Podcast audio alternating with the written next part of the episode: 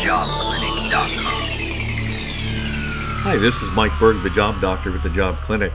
Today we're going to talk about make the new year a new job for you.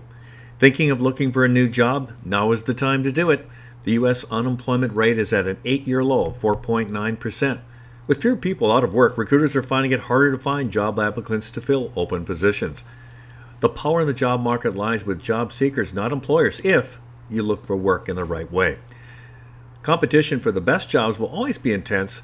That's why how you search for a job can make a big difference. Know how to do a job before you go to the interview. For employers, training and getting new hires acclimated can be frustrating. If job interviewers get the sense that you know what it takes to be successful in a position and won't need a lot of time to get working, they will feel a lot better about hiring you. Position yourself to show you can hit the ground running and show that you can meet the requirements without a lot of training. People skills still matter. The two most often cited things that employers are looking for in job candidates are communication skills and the capacity to deliver projects on time and within budget.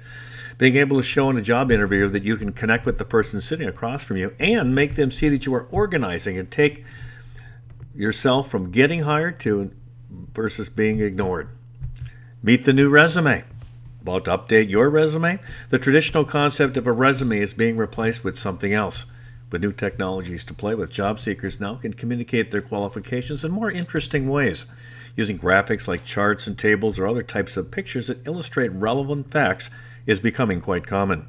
You can even build a career history and a set of goals as part of a personal website so that prospective employers can access a unique and more engaging type of resume. It's now more about who you know. If you know somebody in a company where you work, it offers you the greatest chance of getting your foot in the door. Referrals are still the best way to get a job connection. Focused on building employment relationships, and the results may shock you. The top social media outlets are also good sources of connection.